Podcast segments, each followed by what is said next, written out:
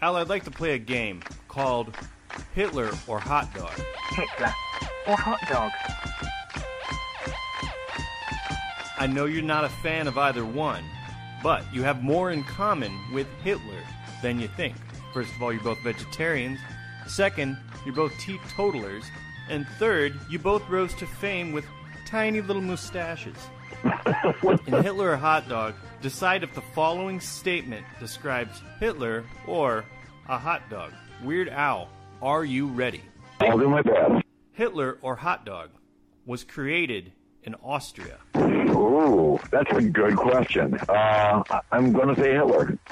That's right. Hitler was born in Austria. The Frankfurter was created in Frankfurt, Germany. Hence the name. One point. Hitler or hot dog was the first thing ever uttered by Mickey Mouse. Knowing that Walt was anti-Semitic, I wouldn't say Hitler, but I'm going to go with hot dog. That's right. Mickey Mouse spoke those words in 1929's Karnival Kid. Hot dog, hot dog. Hot dog, hot dog.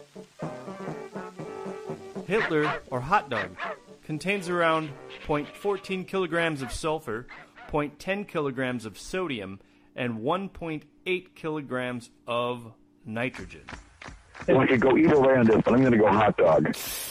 No, Al, I'm sorry. The answer is Hitler. The human body contains those elements and those oh! measurements on Oh. average. You missed one, but you got two out of three so far.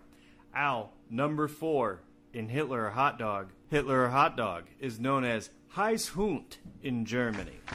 Heißhund. I never took German, but I'm going to I'm to go with hot dog again. That's right. Heißhund is German for hot dog. Hitler is just Hitler. That's three for four, Al. The last question of the game. Hitler, or hot dog, has personally choked thousands of children to death.